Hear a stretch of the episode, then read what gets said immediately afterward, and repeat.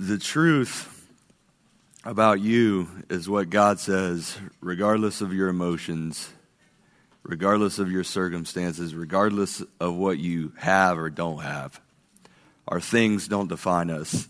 And this story is about living in this tension of trying to control our destiny or, excuse me, abiding in God's plan and knowing that yesterday, today, and tomorrow are about embracing the incarnate life of Christ who came to live for you and die for you, that you might live with power and purpose. And that's what we're invited to consider as we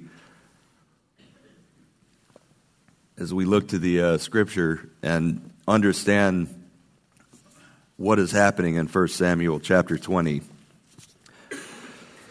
To understand that, we got to understand the importance of truth and how it's centered in the life of Jonathan and David and not so in the life of Saul.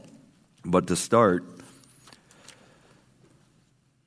in John chapter 8, verse 31 says So Jesus said to the Jews who had believed him, If you abide in my word, you are truly my disciples, and you will know the truth, and the truth will set you free. It's knowing the truth, embracing the truth on a heart level, and being free from your selfish ambitions, placing yourself at the center of your will, and allowing the Lord to rule in your life, to understand the, the true King the King of Kings, the Lord of Lords. And that truth, embraced on a heart level, reorders our entire lives. And to be honest with you, just this week I've been I've been wrecked with tragedy. A former student of mine um, fought a two year battle with cancer and uh, died just this last week, and had a part in planning his funeral, and we'll have a, a speaking uh, part in his funeral later today.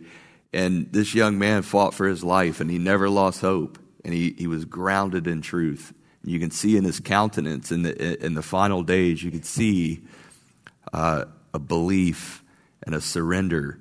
And as, as defined before, hope, the joyful anticipation of good. He knew that he was going somewhere and he believed in the Word of God. So let's consider as we, as we look at this text that God wants us to marvel at his king, rest in the certainty of his rule, and commit ourselves to serving him above all things. The joy, is our, the joy of the Lord is our strength always in the midst of a bad week, in the midst of reflecting on what we don't have or how life is happening to us in a, in, in a, in a difficult way. The joy of the Lord is our strength. And the story of David throughout Scripture is the evidence of someone who was content to endure. Are we content to endure in spite of what we have, don't have, or what people say about us? Again, the truth about you is what God says, regardless of what you've done, of what you haven't done, of what you have, what you don't have, or what you feel. We put so much emphasis on feelings that we miss the purpose of God that is an invitation into his heart to understand his character and nature and walk in freedom. And walking in that freedom, we are entrusted with the attractional nature of Christ in us, that people see the fruit of the Spirit on our lives and say, that's different. That's not sophistication and impressive uh, clothing or, or, or talk. That is the attractional nature of love, joy, peace, patience, kindness, gentleness, uh, self control. I forgot one, but whatever it was. Um, It's those things that, that people are drawn to, and that is the evidence of the power of God in your life, the fruit of the Spirit, the presence of the risen Lord. So David is not trying to control his destiny, and it's important to really understand that that we sacrifice our peace when we try to control things or people or situations outside of our control. And many of you have young people, uh, uh, children, um, that, uh, that have lived their own course of life, and maybe that was you as a younger person, and you, you're only as content as the, the person who's hurting most in your family. And my dad can certainly attest to that on many levels. But in the midst of uncertainty, we can look to the Lord and know that we've been invited into the peace that transcends all understanding. And you have been entrusted with a kingdom purpose that nobody can come against. It's up to us to live into the fullness of life that God has invited, and nobody can hold us back from that. So we sacrifice our peace when we try to control someone or something outside of our control. At some point, we have to realize that we hand it over to God, as David did throughout the course of his life, that he didn't try to control his destiny. He was called and committed. A commitment is an unchanging willingness to respond to God's opportunity, His invitation to you that goes beyond circumstances. Are we committed? And in 1 Samuel, we see the story of Jonathan as well. And Jonathan lived by an absolute truth that shaped the entirety of his life and his loyalty and friendship to David. That was divinely inspired on his life. The truth only hurts when we're not living in it. And that's a, that's a key quote that I circle back on through life that if we don't live in the truth and someone confronts us with a, with a, with a word of truth and, and confrontation because they care enough about us to tell us the truth, it hurts if we chart, try to chart the course for our lives independent of God's plan. And that's Saul. Saul had a civil war, as one theologian indicated, happening within himself. Truth was relative to Saul, it was built on his perspective. And we know today in our world that relativism is all about what we say truth might be, is what the relativists would say. But truth from an absolute Word of God perspective is that Jesus came, He died, and He's going to come back.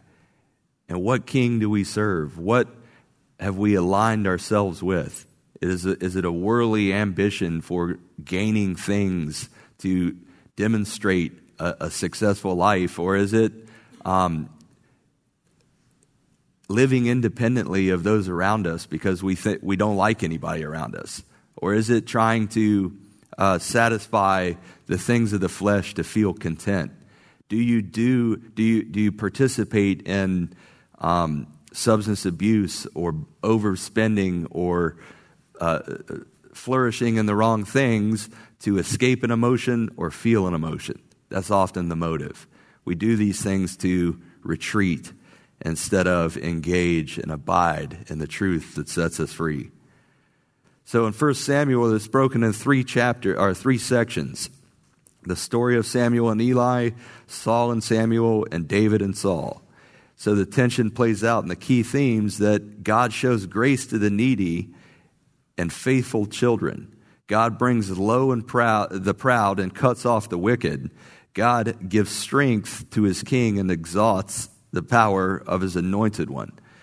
David's victory over, over Goliath unlocks all of this in the book of 1 Samuel that God will achieve his purpose of salvation and judgment, and that he can use you and me and David to further the kingdom, the purpose of God in our lives, that he is writing us into this, this plan that is about redemption. It's about redemption, past, present, and future, but it's all centered around Jesus Christ. And the foreshadowing of the coming king and the life of David is how we should read the word and understand how God works. And in this case, we know that man looks on the outside, but God looks at the heart. And his objective is to bring all of human life on earth under the direction of his wisdom his, gut, his goodness, and his power. So, are we a part of that kingdom purpose? Are we a part of this reconciliation project that we've been invited into? Are we wrestling with our faith? Are we putting too much emphasis on our feelings? Or are we content to endure for the kingdom of God? How we respond is ultimately decided in the heart. What is the condition of our heart? That's the question that we continually need to ask. And if we're independently fighting through the trials of life, the regret, the, the indecision not acted upon, uh, the regret, the unforgiveness, the, the pain, the, the questions that we have that we battle within um, our minds, are we handling the, these faithfully? Are we independently going about hoping that our feelings eventually will align? So I invite you to consider as an effort on your own part to do some heart therapy and maybe even consider taking advantage of our Living Waters program here at the church, which uh, is a, a group that meets on Tuesday nights where they pursue the heart of God and they look to the Word and they praise the Lord. And they develop this community of like minded believers that are willing to come forward with their pain and admit need on a very deep level. And then also, if you want to, if you want to deal with your, your, your pain and your loneliness and your, your struggles, and you need somebody to just listen to you and not um, tell you what to do necessarily or diagnose you or um, offer unsolicited advice, but you just want to share and you want an objective person, take advantage of our Stephen ministry. These are, these are trained people that are trained to listen and pray and reflect the heart of God back to you. So these are um, options in the church, as are our pastoral counselors, that you can engage with and really do some heart therapy and process the pains of life, the disappointments, the sadness, the uncertainties. And we do these things, we come full circle, and we, we realize that, man, I sure have tried to battle independently, and things didn't come together to me. But when we surrender, we're a part of the process that I've described as, as is congregational care. Our goal is to affect people for hope, bring them through a healing process, and see them part of a harvest reconciliation project where they're contributing seeds of life because we're redeemed, we're free, and we're certain of our calling and our purpose. We're moving towards that. That doesn't happen on a line, that happens in a cycle, much like the life of David and Jonathan and Saul and how it plays out in this text. The fallen nature of the heart, as A.W. Tozer said, is to possess and covet things with a deep and fierce passion. The roots of heart of our heart grow deep down into things. The roots of our heart grow deep down into things. Saul was all about himself. Saul was all about what he could acquire to sustain his title, to sustain his prowess and his, his rule. But it wasn't God's plan. And everyone around him knew it, but he tried to control his destiny, and he was warring with himself and lashing out with violence and resentment and rage trying to ultimately affect his end goal. And it didn't go his way.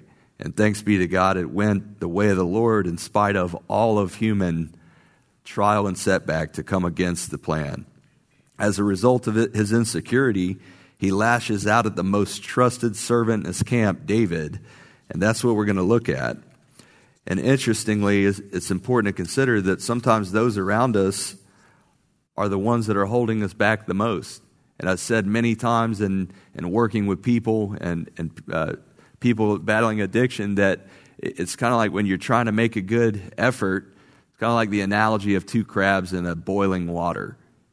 you got one climbing out, trying to make get, get away from the heat, and you got the other that just pulls them right back in continually, and he can't get away. So David is a broken man. Personally, he was covered in guilt. Domestically, his home was shattered. Is there any pain worse than family trouble? We all know that. We can all speak to that. We all know that our family brings life and defines us and positions us for influence, or our family is just something that we don't like going back to. But God's plan, regardless of what your destruction or your setback or your resentment or, or the unfair issues of life in the context of family in, involve, God's plan for you is to be a difference maker a person of reconciliation, of grace, of truth, the presence of hope, of love, of unconditional compassion. And this is evidence in the life of Jonathan, who embraced his calling. And you see as, in David's life as well that the reflection of his heart is, is evidence throughout the Psalms. In the midst of all these setbacks, personally, domestically, politically, he lost respect as a leader. He went off into exile for a time.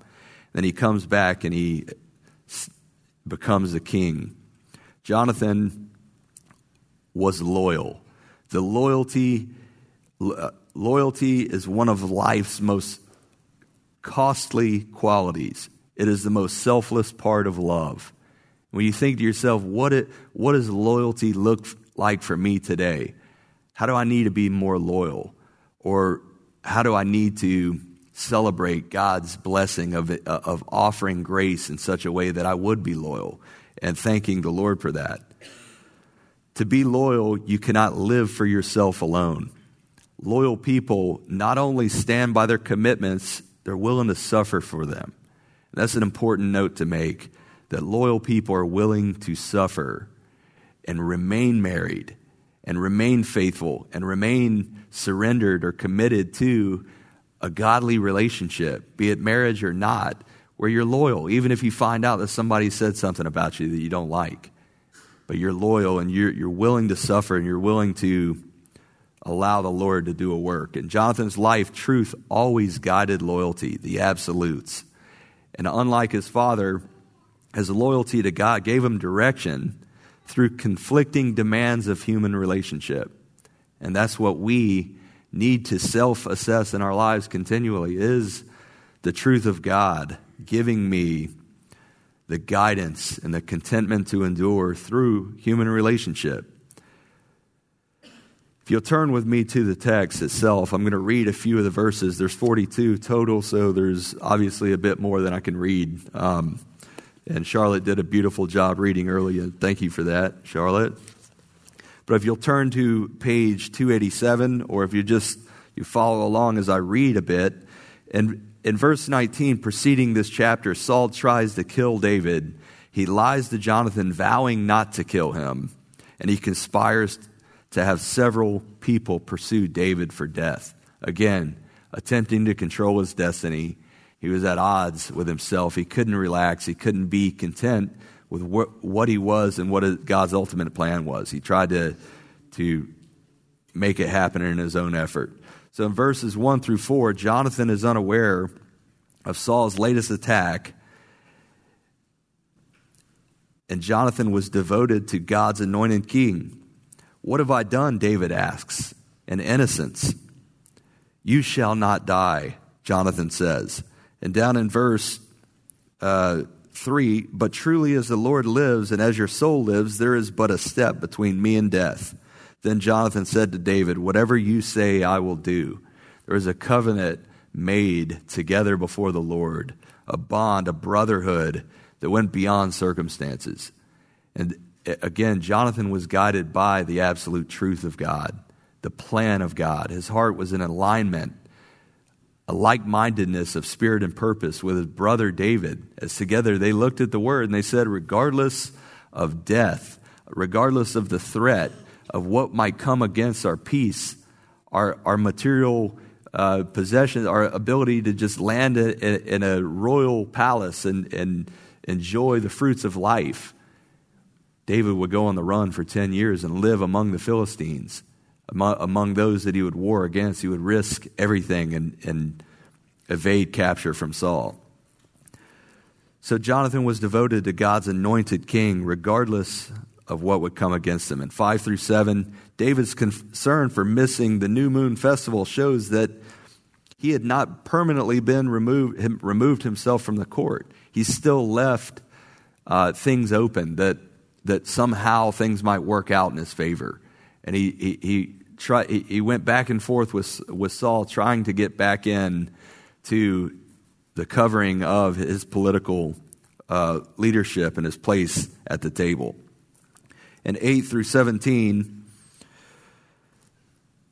may the, uh, in verse 13, may the Lord be with you as he has been with my father. If I am still alive, show me the steadfast love of the Lord that I may not die. And do not cut me off from the steadfast love from my house forever. When the Lord cuts off every one of the enemies of David from the face of the earth. And Jonathan made a covenant with the house of David, saying, May the Lord take vengeance on David's enemies. And Jonathan made David swear again by his love for him, for he loved him and he loved his, as he loved his own soul. The soul is the mind, will, and the emotions.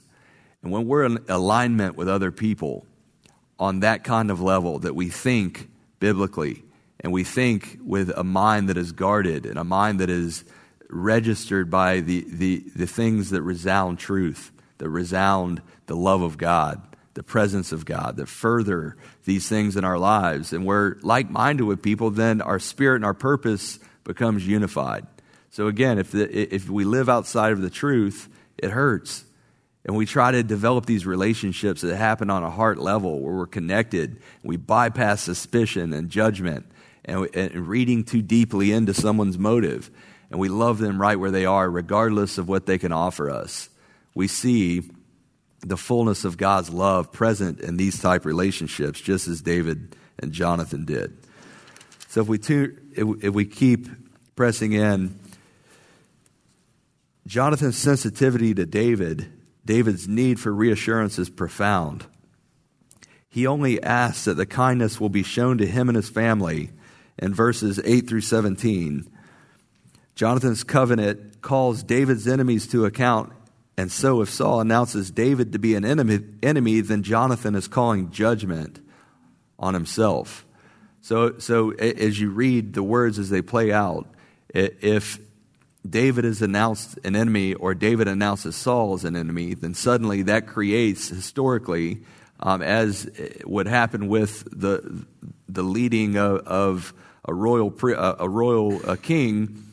If there was an enemy of the king, then all of his family was aligned with him, and so that enemy would be against himself. So there was a risk taken here. In verse 8, 18 through 34, he reaffirms the commitment by saying, The Lord is witness between us forever. He was grieved by his father's anger and not afraid to show it, though it put him at risk. Again, loyalty, the most selfish part, selfless part of love. He was willing to suffer. For as long, in verse 31, for as long as the son of Jesse lives on earth, this is Saul's anger, Neither you nor your kingdom shall be established. Therefore, send and bring him to me, for he shall surely die. Then Jonathan answered his father, Saul, Saul, why should he be put to death? What has he done? Jonathan knew that his father was determined to put David to death, and Jonathan rose from the table in fierce anger, didn't eat food for the second day of the month, and he was grieved for David because his father had disgraced him. He was willing to walk away from his family and walk away from his inheritance. Jonathan was in line to become king, and he easily could have conspired with Saul, his father, to kill David and then ultimately take the throne and control his destiny. But instead, he knew the truth of God. He knew the word of God. He knew the covenant made before the Lord with David that together they would be after God's heart, and God would honor that commitment. And verses 35 through 42, David wept the most, indicating possibly that he was conscious of the end of an era. He was willing to give up the kingdom for the love of a friend.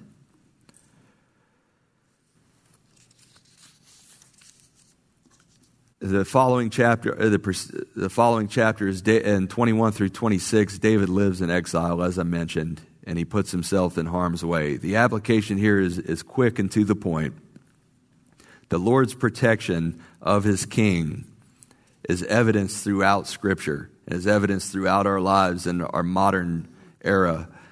The Lord's protection of his king, the Father has and always will protect us.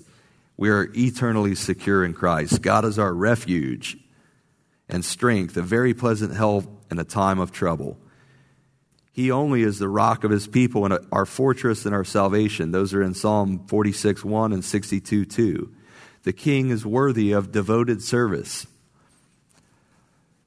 Devoted service to Jesus does not arise from challenge alone. We don't respond to the pressures of life and just decide we're going to follow Jesus um, simply because life hurts and we think we should surrender. There's part of it. But more often than not, faithful service to the Lord arises from conviction about his identity. Who is Jesus really? And who was God, who is God in, in this context? And it couldn't be argued in a political arena. It couldn't be argued in uh, the household. It couldn't be argued in different ways that Saul was trying to demonstrate himself to be the king. It arises out of a conviction of identity, the true identity of Jesus, the nature of his grace and his rule over our people, over all people. So let us learn how to serve the Lord's King. Is G- Jesus the supreme affection of your life? or is something, the pursuit of something, an emotion, a, a, a possession, uh, an ultimate end goal? Are you waiting to gather these things to feel content to endure, to, to feel the, the security and the love and the blessing and the covering of the Lord? Are you willing to surrender and be a servant, a contributor, a faithful follower? And, it, and if you are that, your feelings will eventually align. Your purpose will become that much more clear as you surrender your life before the Lord and say, Thank God, Jesus, you are the king of my kingdom, and I am not. a quick little story in closing. There's a story that many of you have heard about in 2 Samuel, the life of Mephibosheth. He was a five year old when both his brother Jonathan, or his father Jonathan, and his grandfather Saul died at the battle of Mount uh, Gilboa. And the servant in that household ran from the nurse ran from the situation of, of the news of the death of, of Saul and Jonathan and dropped the child Mephibosheth and bro- broke his legs. He was then unable to walk following that. So as David eventually ascends to the kingship of the kingdom, he remembers because his heart was in alignment with the, with the power of God and the love of God. He remembers not just the being uh, enjoying the fruits of his labor that he easily could have done, winning many wars and achieving all of what he, he achieved as a great leader.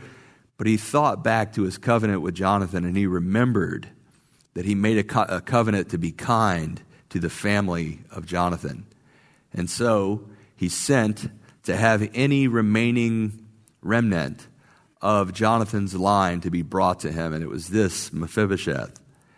And this was a story of God's love for you and God's love in the context of how this plays out. He brings Mephibosheth into his, his royal courts and he gives him a place at the banquet table.